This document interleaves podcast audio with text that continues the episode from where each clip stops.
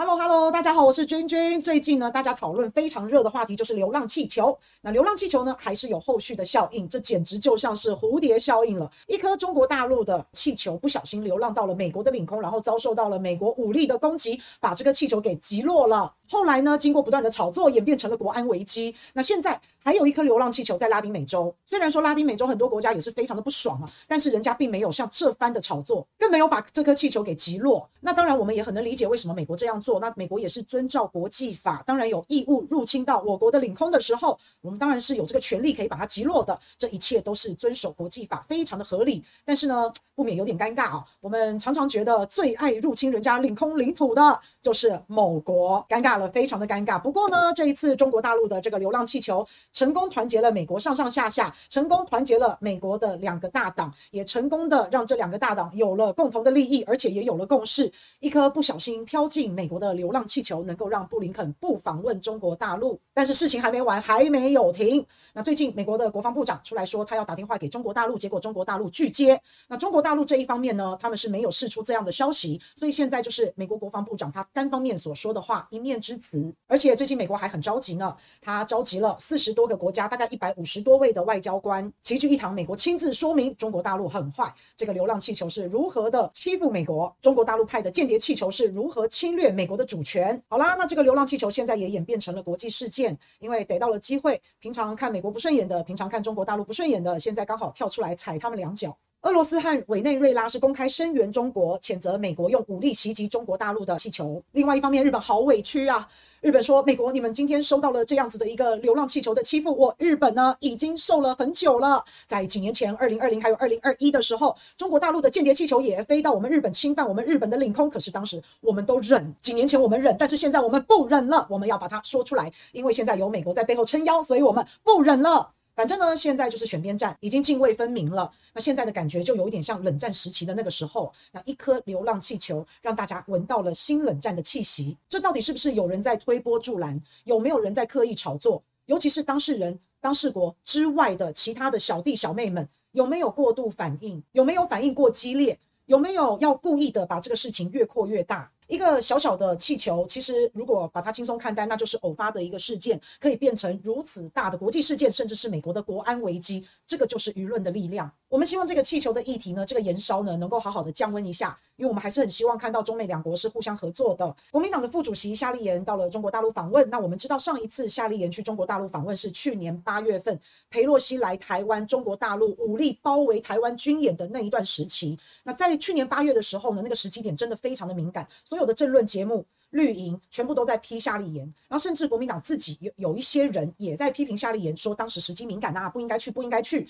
可是夏立言八月份去完中国大陆访问，十一月份遇到九合一大选，那没有想到呢，这个访问不但没有像大家说的什么卖台啊，老百姓不会接受啊，舔共啊，反而国民党还赢到了九合一大选的大获全胜，那绿营是输得惨兮兮。这次夏立言又带团去访问中国大陆了，要去关心关心台商，听听台商的心声。那当然啦，塔绿班又是一阵挞伐，一阵狂骂。这次的时机点也是非常的敏感哦，因为马上二零二四就要总统大选了。那不过这一次国民党内部的声音就比较没有在批评夏立言了。其实派夏立言去中国大陆访问是一个非常适合的角色，因为夏立言他跟中国大陆的关系很好，而且他以前也是陆委会的主委，再加上他实在是优秀到连绿营都想要延揽他，只是夏立言的时候是拒绝的。所以现在看到夏立言去中国大陆访问，关心台商，其实很多好朋友都是乐见其成。因为现在执政党跟大陆是完全没有一个沟通的桥梁，还有管道。如果夏立言的出访能够打破现在的僵局，建立起友谊的桥梁，那真的是太好了。尤其是现在刚过完年，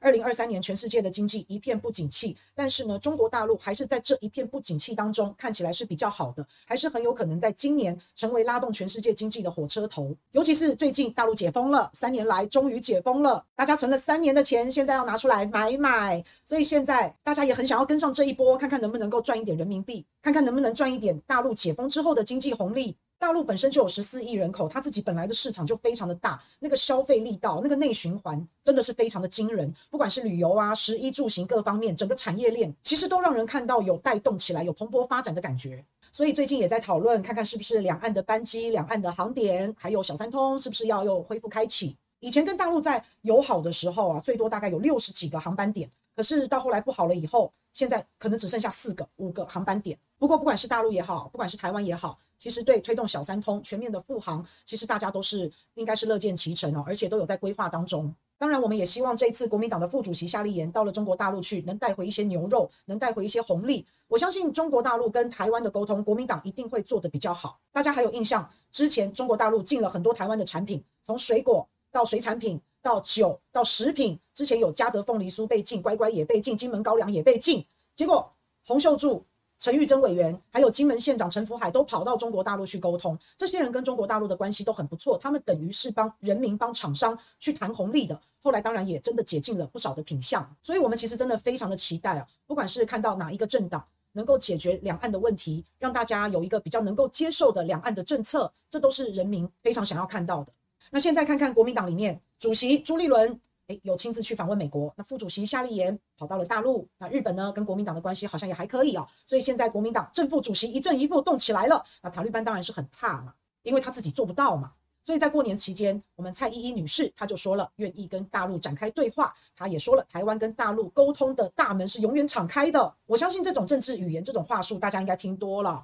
台面上说一套，台面下继续打。一方面说要跟你沟通，然后一方面又要把台湾武装成豪猪跟刺猬，还要跟美国买武器，甚至还要在台湾布雷，所以这个绝对不是诚意的表现。那既然没有诚意，怎么沟通？我感受不到你的诚意，我知道你私下都在打我，那我要怎么跟你对话？何况塔利班本身的主轴就是抗中保台，那既然要抗中，那怎么可能要跟大陆沟通？有沟通就不是抗中了。所以中国大陆也不会笨到蠢到去接受塔利班，去相信这一席话，然后让塔利班可以吃中国大陆的豆腐，可以拿中国大陆的红利。然后再让塔利班可以拿到政权，这是不可能的。